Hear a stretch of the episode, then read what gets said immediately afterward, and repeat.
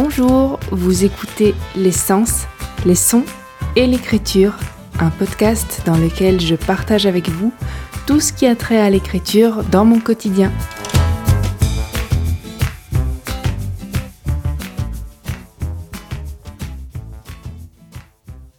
Je vais commencer par essayer de recoudre un peu les pans du bordel laissé dans l'épisode précédent parce que en fait, je suis tellement dispersée dans ma tête et entre les différents supports que j'utilise que ben, je vous ai pas tout dit. Je vous ai laissé le 8 novembre, mais en fait, le 7, à peine arrivé en Gaume, j'avais des pensées euh, assez intéressantes pour moi, que j'ai notées vite fait dans Google Keep, après qu'elles m'ont échappé une fois, et euh, j'ai ça tout le temps. Surtout dans les périodes comme maintenant où je suis noyée dans mon propre dans ma propre absence de système. Euh, donc je pense à quelque chose, je m'y accroche parce que c'est quelque chose que je ne veux pas perdre, que ce soit une idée pour mon texte en cours ou bien euh, il faut que je fasse une lessive ou quelque chose comme ça. Et puis, malgré toute ma bonne volonté, mon cerveau passe à autre chose et j'oublie pendant un temps ce truc auquel je me suis accroché quelques minutes. Puis je repasse au même endroit dans la maison où je refais un chemin de pensée similaire et hop, je retrouve l'idée. Et dans les mauvais jours, ça peut m'arriver plusieurs fois avant que je note cette foutue idée. Bref, je me fatigue. Donc le 7 novembre, j'ai écrit ceci. Je me demande jusqu'où mon texte va rendre le réel. C'est une question qui est essentielle dans mon écriture, et c'est ce qui a rendu les premiers jours d'écriture chaotiques et insatisfaisants. Je dois tester le dosage. Mon écriture poétique est à la fois très imagée, plus rêvée qu'imagée en fait. Je ne sais pas trop comment qualifier ça. Mais en sortant des phrases construites avec sujet-verbe complément, tordre les normes de ma langue, ça m'aide à aller chercher ailleurs et faire naître mon univers. Et c'est ça, je m'aperçois que les phrases normées et normales, entre guillemets, ça renvoie pour moi au réel et que dans mon imaginaire, je déconstruis la langue. Et ça, ça c'est dingue ça. J'y avais jamais pensé en ces termes. Et, maintenant que je vous le dis, ça semble si... Euh, oui, c'est tout à fait ça. Et alors j'ai aussi écrit ceci. Avec mon nouveau projet, je me pose des tas de questions. Si je retombe dans le style de l'île, si je désaxe la langue de la même façon, vais-je revenir au même livre? Je n'en ai pas l'impression. Enfin pour moi, ce sont vraiment deux entités différentes. Mais la question qui me taraude, c'est faut-il plus de connexion à la réalité dans le style même pour que l'identité de ce texte se révèle complètement à moi? Ensuite, le 8 novembre, très tard le soir, il y a aussi ça dans mon carnet. J'ai écrit quelques vers. C'est le brouillard aujourd'hui dans mon texte. Un peu comme dans tout le reste en ce moment je sais où je vais, j'ai la scène finale et à peu près les motivations du personnage pour s'y rendre, mais j'ai pas de vision à court terme pour mettre un pas devant l'autre. Et maintenant, juste avant d'aller au lit, en repensant à tout ce qu'on s'est dit avec Camille, il y a un premier déclic qui s'est fait. Je ne sais pas encore de quelle amplitude, mais je crois que je suis sur le bon chemin. Et je parle évidemment à nouveau de Camille David, enfin Camille de Breuil maintenant, qui, entre parenthèses, est vraiment la personne qu'il vous faut pour vous motiver, vous pousser à vous dépasser, mettre le doigt sur les failles et trouver des solutions et un chemin vers vos objectifs? Je crois que vous pouvez demander à tous ceux qui ont pris un mentorat créatif avec elle. C'est la personne la plus compétente pour vous coacher dans vos projets. Et ensuite, euh, et ensuite ben, on déplace des montagnes sans s'en rendre compte. Donc je disais que j'étais sur le bon chemin. Et, euh, et après, j'ai écrit les grandes idées de grandes images plus que des idées en fait. À ce stade, ce sont encore des images mentales plus que des mots, de grandes images à transformer en mots. La plupart étaient déjà là depuis euh, des, semaines, mais euh, plic-ploc dans mon carnet. Et là, c'est comme si une trajectoire se dessinait. Donc j'ai écrit plusieurs points après cette question. Peut-être que c'est un roman initiatique par étapes, la maison, la nuit, ode à la nuit silencieuse, la lumière, pleine lune, nuit bleue, les bois et ses habitants, la semois, la source. Est-ce que je ne devrais pas tout balancer et écrire comme je l'ai toujours fait Dans le désordre? Même si ça semblait venir chronologiquement de prime abord Mercredi le 9 novembre, je suis toujours en gomme et en ébullition. Hier soir, je ne sais pas pourquoi, j'ai relu les notes que j'avais prises avant d'enregistrer le premier épisode de cette saison, qui vous présentait dans les grandes lignes mon projet ce mois, d'où il venait et ce que j'en savais déjà. Et j'avais besoin de ça. Je crois qu'il est l'heure de tout remettre à plat. C'est le moment dont je parler déjà dans la première saison, à l'été 2020, le moment où je me sens à l'étroit, où j'ai besoin de feuilles gigantesques pour voir où les choses vont. C'est comme si en écrivant sur de larges surfaces, il y avait plus de place pour aller regarder ce qui se cache derrière ce que je sais déjà de mon histoire. Donc je vais prendre les plus grandes feuilles que j'ai sous la main et aller bosser. On est jeudi le 10 novembre 2022. Euh, Il est déjà 19h56. Aujourd'hui, j'ai repris le train très tôt. Je crois que euh, je n'avais jamais pris le train si tôt. Ça a modifié ma vision de ma journée et je crois que malgré la fatigue tenace et les insomnies de pleine lune, c'était une bonne journée. En partie parce que je n'ai pas eu cette impression de coupure et de journée perdue, ce qui m'arrive à chaque fois que je prends le train. Et dans ce train, enfin dans ces deux trains, j'ai écrit deux pages dans mon carnet. Hier soir, j'ai été témoin d'une grande image vivante, comme je les aime. Je ne sais pas pourquoi. Juste avant de me glisser dans mon lit, j'ai glissé ma tête entre les rideaux alors que je les avais déjà fermés. Et on aurait dit qu'un spectacle m'attendait qui, euh, qui ne se jouait que pour moi. Et j'ai écrit ça dans mon carnet. Ce soir, la pleine lune illumine d'une étrange façon. On dirait un film après l'étalonnage d'un maître de la lumière. C'est bleu intense. On dirait que la route est enneigée tellement elle éclate et l'air est bleu. C'est donc ça, cette couleur qu'on appelle bleu nuit. C'est insensé. C'est magique.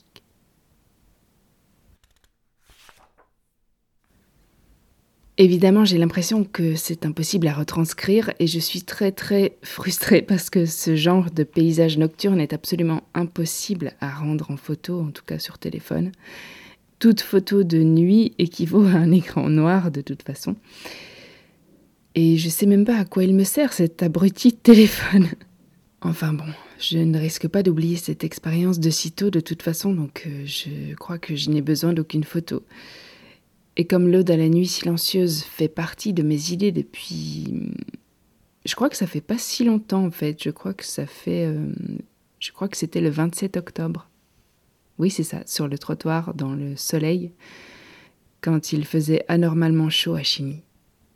Bref, mon ode à la nuit silencieuse s'est matérialisée hier soir. C'était euh, c'était stupéfiant de beauté et d'ambiance lugubre et douce à la fois. Et tout ça sera dans mon projet ce mois, évidemment. Et puis ce soir, on a fait un point sur notre avancée dans nos projets avec les filles de la petite communauté de, Camille sur son Discord. On était quatre, Lucille, Elodie et Camille, et je vous mettrai les infos les, les concernant dans la description de l'épisode. C'était la première fois que je me retrouvais dans une conversation, une conversation parlée, je veux dire par téléphone, avec plus d'une personne pour parler d'écriture. J'ai toujours eu du mal à parler dans un groupe, à prendre la parole tout court d'ailleurs. Mais ce soir, c'était, chouette. Et ce sont vraiment des copines d'écriture aux côtés desquelles j'ai grandi ces deux dernières années et que j'aime beaucoup côtoyer virtuellement. On est toutes différentes, on écrit des textes très différents, on en est toutes à des stades différents dans l'écriture de nos projets en ce moment. Mais il y a une symbiose emmenée par la curiosité qu'on a pour les fonctionnements de chacune et puis notre passion commune évidemment. De cette heure de discussion, je retiens quatre choses, dont deux que j'allais de toute façon euh, vous dire, parce que ce sont des réflexions que je me suis faites aujourd'hui et hier soir, mais elles étaient jusque-là assez nébuleuses. La première, c'est que je n'ai pas de personnage. je sais, la plupart d'entre vous doivent vraiment se dire à ce stade que, que je suis soit une incapable, soit une vraie cinglée. Aujourd'hui, quand on parle littérature, écriture, on parle personnage, ça va de soi.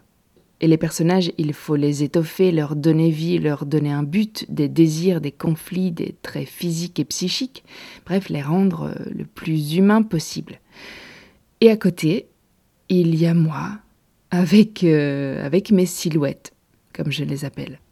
Dans l'île Quimboiseuse, il y avait des tas de gens qui gravitaient autour de Myst, le personnage principal, mais on ne savait quasiment rien d'eux. Même s'ils étaient dans l'action, revenaient plusieurs fois et qu'on pouvait les suivre. Ce n'étaient pas des enveloppes vides, ils étaient faits de la même étoffe que Myst, si on peut dire, mais c'était vraiment des silhouettes. Parce que c'est comme ça que je les ai imaginés en fait. Visuellement, ce sont des formes noires sur fond gris. Parce que je fonctionne avec les émotions et les sensations et beaucoup moins avec les images précises des choses. Et ici, Camille était en train de dire qu'elle venait de se rendre compte que dans ses romans, ces personnages n'avaient pas d'amis. et j'espère qu'elle va développer tout ça pour nous dans un de ses prochains journaux de bord sur euh, Patreon. Moi, je me suis rendu compte hier que mon roman n'avait pas de personnage. Alors, pas tout à fait, j'ai quand même un personnage principal qui pour l'instant parle à la première personne. Mais hier, j'ai eu un bug en me brossant les dents. Je me suis dit, mais où sont les autres personnages auxquels je pensais il y a des mois en préparant tout doucement la venue de ce texte? Il y a une femme énigmatique qui reste là en filigrane, sur laquelle je n'ai pas encore écrit. Mais je crois que ce qui s'est passé, c'est que tout s'est fait manger par, euh, par les bois, j'ai l'impression que ce texte va presque entièrement se passer dans les bois, sauf le début. Et donc, les personnages, ce sont les arbres, les animaux, les éléments. Et ça rejoint ce que je disais au début de cet épisode. Je me demande jusqu'où ce texte va rendre une réalité. Est-ce que la frontière sera la même que pour l'île? L'île était une version alternative de Malte. Mais ma semois. J'aimerais bien qu'elle reste la semois. Alors, faut-il partir sur cette histoire qui risque de s'apparenter à un rêve, peut-être à, du réalisme magique d'ailleurs? Et donc, faut-il écrire ce qui vient comme ça et ensuite écrire un autre texte qui serait une vraie ode à la semois, entre guillemets, réaliste? Et, et pourquoi? J'ai dit que je voulais écrire sur la semois. C'est ce que je fais, et je le fais comme je le sens. Et tout ça me fait penser que je ne me suis pas encore posé clairement la question des lieux. Les lieux réels dont je m'inspire, les noms des villages et des endroits dans les bois, je ne les ai pas encore cités, et je crois que je les évite, euh, presque consciemment d'ailleurs, parce que j'ai pensé une ou deux fois à inclure une référence très directe à Florentville, par exemple, et je ne l'ai pas fait. Pas encore en tout cas. La deuxième chose que j'avais envie de partager ici fait suite à ce que je disais aussi dans le dernier épisode, je ne suis pas satisfaite de ce que j'ai écrit les premiers jours, et quand j'écris, il faut absolument que je vire ce qui est mauvais. Je vois bien que mon état d'esprit et ma façon de voir les choses a évolué et j'accepte depuis assez longtemps maintenant qu'écrire, c'est écrire des trucs mauvais aussi. Mais je ne peux pas me dire, oh c'est pas grave si c'est mauvais, on verra ça à la réécriture. Il y aura une réécriture, c'est pas la question, mais ce qui est mauvais et sonne faux, ce que je perçois déjà comme mauvais le lendemain de l'écriture, ça a besoin d'être d'être jeté hors de ma vue. Alors grande nouveauté, je ne jette rien. mais je mets les trucs qui sont médiocres dans un autre fichier. Quand j'écris, je relis sans cesse, je l'ai déjà dit, pour euh, garder l'ambiance et pour suivre mes pensées et rester dans le propos que je veux transmettre. Et donc voir sans cesse ce qui est mauvais, ça me tue en fait. Ça m'envoie tout droit dans le fossé. C'est comme si je devais faire un gâteau au chocolat et sur le plan de travail, il n'y a qu'un oignon.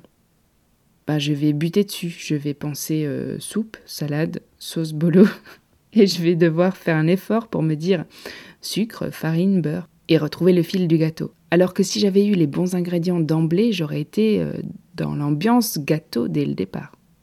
C'était ma toute première métaphore culinaire. J'espère qu'elle vous a plu. Et ça m'amène à la troisième chose que je voulais vous dire. Je crois que je vais arrêter de compter les signes que j'écris. Pour l'instant, en tout cas, ça n'est pas utile. Ça l'a été au début pour m'y mettre, mais aujourd'hui, je suis dans une période de, suspension un peu. Je, je ne dirais pas de creux, je suis au-dessus de mon texte et il faut que je me pose, mais j'y parviens pas. Et pour ça, on en revient à ce que je disais hier, il faut que je remette tout à plat. Pour que l'histoire décolle peut-être en fait, et, euh, me rejoigne en haut. Pourquoi ce serait à moi de me poser alors que je suis de toute façon perché En fait, au-delà de compter le nombre de signes, ce procédé était surtout une façon de voir où j'en suis dans un texte qui va probablement tourner autour de 50 000 ou 60 000 signes, en me basant donc euh, sur les statistiques de l'île Quimboiseuse, comme je vous le disais dans l'épisode précédent. Ça a toujours été rassurant pour moi de penser les choses en fonction de ce qui a déjà fonctionné. Mais il faut que j'arrête d'oublier que l'île s'est faite toute seule. Le résultat en termes de statistiques ne dépend de rien d'autre que de l'histoire et de la façon dont elle s'est imposée, stylistiquement parlant. Alors pourquoi faudrait-il que je me base sur cette expérience au, lieu d'en créer une nouvelle de toute pièce Bonne question.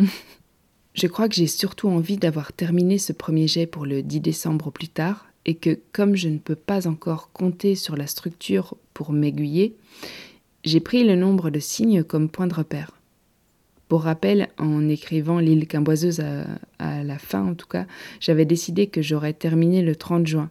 Donc j'ai divisé le nombre de jours qu'il me restait par le nombre de chapitres qu'il me restait à écrire pour voir combien de jours j'avais pour écrire chaque chapitre.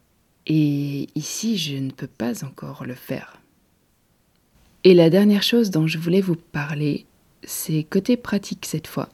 Avec Elodie, Lucille et Camille, on s'est rendu compte qu'on n'avait jamais parlé de la configuration de notre traitement de texte lorsqu'on écrit, que ce soit sur Scribook, Page ou sous Word. Et j'ai halluciné quand Camille nous a dit qu'elle écrivait en zoomant son écran à 370%. En fait, ça me stresse tellement de ne rien voir que chez moi, c'est le contraire. Je dézoome et je suis toujours à 90% dans mon fichier Word. J'enlève parfois même les différentes barres d'outils pour que les mots aient le plus de place possible et parfois je colle les pages entre elles pour ne plus voir la séparation en page à 4. Je crois que je n'en ai jamais parlé en fait. C'est vraiment une habitude qui a pris place sans que je m'en rende compte et je ne saurais même plus dire quand. On est le 12 novembre Hier, j'étais seule jusqu'à 18h. J'ai choisi de décompresser et j'ai beaucoup écrit, mais dans mon journal, et puis euh, j'ai lavé la salle de bain. Donc j'ai procrastiné, mais procrastiné utile. Et puis le soir, on tournait en vitesse à la foire de Mons. C'est un essai de teaser pour un futur spectacle avec des textes du poète et peintre surréaliste Christian d'Autremont. Donc je savais qu'il me faudrait travailler avant, avant de partir. Le problème, c'est que ce soir encore, je dois à nouveau partir à 17h30. Et dimanche, comme je vous l'ai dit, je vais voir la création de la pièce que j'ai corrigée en septembre pour la version éditée à la roulotte théâtrale. Et quand je sais que je vais être coupée dans mon élan, ben, je retarde le moment de m'y mettre, ce qui est à la fois stupide parce que je pourrais faire des tas de choses avant de partir, et à la fois sage parce que je sais très bien que quand je me mets à mon texte, que je parviens enfin être dans une bonne énergie créative et que soudain je dois tout arrêter pour m'habiller et sortir en vitesse, ça me met d'une humeur de chien. Et soit je deviens insupportable et encore plus cynique que d'habitude, soit je passe la soirée à me culpabiliser toute seule d'être dehors alors que je pourrais et devrais travailler sur mon texte. ce qui est stupide vu que la sortie était prévue. Donc voilà où j'en suis. Je n'ai toujours pas mis tous les éléments à plat et euh, d'un côté ça m'énerve parce que c'est typiquement le genre de choses qui me maintiendrait en étroite relation avec mon texte. Et en même temps, si je le fais maintenant, ça va me donner plein d'idées et je vais être encore plus frustrée de, de devoir tout laisser en plan. Donc je me dis, est-ce qu'il ne vaut pas mieux faire ça juste avant de pouvoir vraiment m'y remettre? Comme ça, je remets tout à plat et paf Ah, je sais pas. Et en même temps, j'ai accepté la sortie et le tournage d'hier soir, puis la sortie de ce soir. J'ai collé ça en fait au dimanche, puisque je savais que dimanche, je serais au spectacle du début d'après-midi euh, jusqu'en fin de soirée. Donc je savais que je serais coupée dans mon élan, mais le problème c'est que mettre tout d'un coup, ça me sort vraiment beaucoup de mon texte. Ça me sort trois jours, ce qui est euh, énorme pour moi et ma facilité à être déconcentrée. Et en fait, tout, euh, tout ce j'ai l'impression que tout ce que je construis jour après jour, depuis le 1er novembre, euh, je suis en train de le péter là depuis... Euh, et en plus, oui, quand je sais que je vais être coupée, je me coupe moi-même avant la coupure. Ah, ça m'énerve. bon, allez, je vous laisse et puis je vous raconterai, je vous raconterai où j'en suis plus tard. Je reprends le micro ce mercredi 16 novembre pour clôturer doucement cet épisode. Il est 17h un peu passé, je suis rentrée en Gaume vers 14h et dans le train j'ai un peu commencé à me reconnecter à mon projet ce mois. Et chez moi ça passe toujours par l'écriture de mes pensées, qu'elles aient ou non un rapport avec l'écriture ou avec mon projet en cours. C'est aussi pour ça que ce podcast est souvent truffé d'entrées de journal, j'ai constamment besoin de m'exprimer les choses à moi-même pour les digérer, pour les rendre euh, réelles presque. Peut-être que c'est une énième version dans mon fonctionnement du ce qui n'est pas devant mes yeux n'existe pas. Il faudrait que je creuse ça d'ailleurs. Il y a évidemment aussi le fait qu'écrire les différents tourbillons intérieurs permet de les figer pour qu'ils cessent de tournoyer et que je puisse y voir quelque chose dans le, dans le bordel qu'ils créent. Enfin bref, dans mon carnet, il y a donc plusieurs choses aujourd'hui. D'abord, je ne savais pas par quoi commencer, mais il y avait moins de résistance que d'habitude, il y a une sorte de légèreté en moi, induite par la conscience que je vais y arriver, que je peux écrire ce texte, et ça je vous en ai déjà un peu parlé. Ce n'est pas encore de la confiance, c'est vraiment la conscience d'être sur le bon chemin et que, quoi qu'il en sorte, je ne pourrais pas dire ce n'est pas ce que je voulais ou devais écrire, puisque c'est simplement ce qui devait sortir, enfin ce qui doit sortir et qui va sortir. Moins de résistance, ça veut dire que j'ai mis moins longtemps à traduire mes pensées en mots dans mon journal, et ce sont des mots très simples. Les voici. Je me suis, encore une fois, laissé absorber par le réel. Rentré à Mons jeudi, j'étais sur le bon chemin. Mais j'ai groupé les sorties sur trois jours et c'était déjà trop. J'aurais dû le savoir, le prévoir. Ça m'a complètement sorti de mon travail en cours. Ça n'aide pas que je sois également embourbée dans ma vie en ce moment, tout en étant paradoxalement très heureuse. Il faut que je protège mon sommeil. J'ai l'impression, là, ce matin, que c'est la clé de tout, la clé de mon équilibre, dormir assez à des horaires réguliers. En me relisant, ça, ça me saute aux yeux, il y a comme un thème récurrent ces derniers jours, la place du réel dans la fiction. Je commence par Je me suis encore une fois laissé absorber par le réel, et je vois comme ça me travaille, mais d'une manière différente cette fois. Quand le réel est trop présent, autour de moi, je ne parviens pas à me retirer dans mes mots. Ou alors ce ne sont pas les bons, ils me paraissent trop terre à terre. Donc je les bloque, donc je cesse d'écrire et j'attends au lieu de pousser. Il n'y a rien de pire pour moi que le terre à terre. C'est comme les films des frères Dardenne. Ça me remplit tour à tour d'indifférence et de mépris. Yann Bucois le dit très simplement à propos du cinéma d'aujourd'hui, mais je pense pareil de la littérature.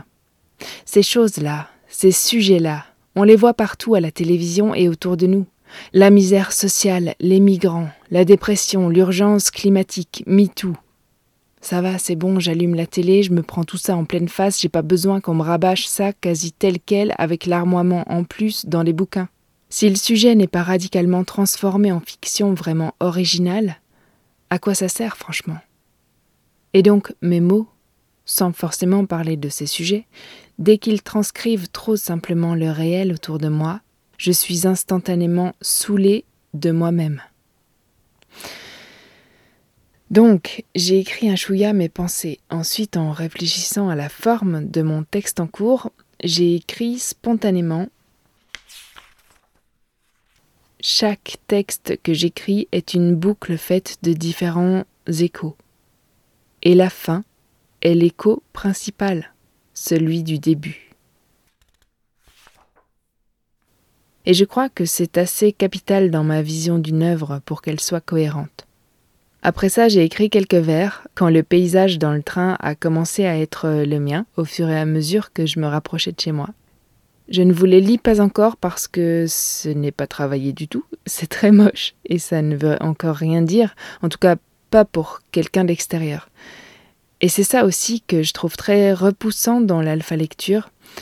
Comment quelqu'un d'extérieur pourrait-il comprendre ce qui est en devenir et, donc donner un avis pertinent? Comment pourrait-il comprendre ce qui sourd sous les premiers mots alors que c'est justement le travail le plus important qui est en train de se faire, celui de comprendre moi-même ce qu'il y a dessous et où ça mène? Je voulais vous dire aussi, j'ai écouté tout à l'heure le dernier épisode du podcast de Camille David, Écrire sans rature. C'est un épisode qui nous incite à cesser de nous comparer, de comparer nos projets et nos façons de faire quand ce n'est pas du tout comparable. Nos réflexions se chevauchent mais c'est aussi parce qu'on discute beaucoup. Mais j'ai surtout été très émue de l'entendre parler de l'île Camboiseuse et ces mots font suite à hum, ce que je vous disais ici dans cet épisode parce qu'elle parle de mes personnages qui sont des silhouettes et aussi de la façon dont je privilégie le style sans me soucier des codes. Enfin, elle en parle avec ses propres mots et comme d'habitude, je ne l'aurais jamais dit comme ça, mais c'est très très juste. Et en parlant de réel et de fiction, il y a tout un pan de la question que je n'ai pas encore abordé, je crois, ou que je n'ai pas développé. Et donc Camille parle aussi beaucoup dans ses derniers journaux de bord sur Patreon, ou Patreon. Au-delà du fait de s'en tenir aux faits quand on relate des choses qui, qui, se sont passées ou quand notre inspiration est vraiment venue euh, du réel, ancrée dans le réel, au-delà de ça, c'est cette question de l'inspiration quand il s'agit de personnes, quand il s'agit de nous, quand il s'agit des gens qu'on côtoie. C'est quelque chose qui m'a toujours questionné, même quand ça n'était pas induit par euh, mon travail en cours. Je me suis toujours demandé comment faisaient les, les auteurs, les grands auteurs qu'on connaît aujourd'hui par exemple, dont on sait via leur journal ou leur correspondance que leurs œuvres étaient intimement liées à leur vie, comment ils vivaient ça au jour le jour avec, euh, avec leurs contemporains tout simplement. Enfin, c'est une vaste question et, euh, et, voilà, je voulais juste l'amorcer ici parce que hum, elle va peut-être euh, revenir au cours de l'écriture. Et c'est drôle parce que j'ai enregistré la fin de cet épisode il y a cinq jours.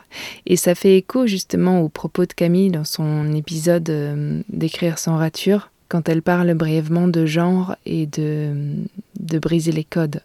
Et comme on y est et que c'est la fin, je vous laisse écouter ça.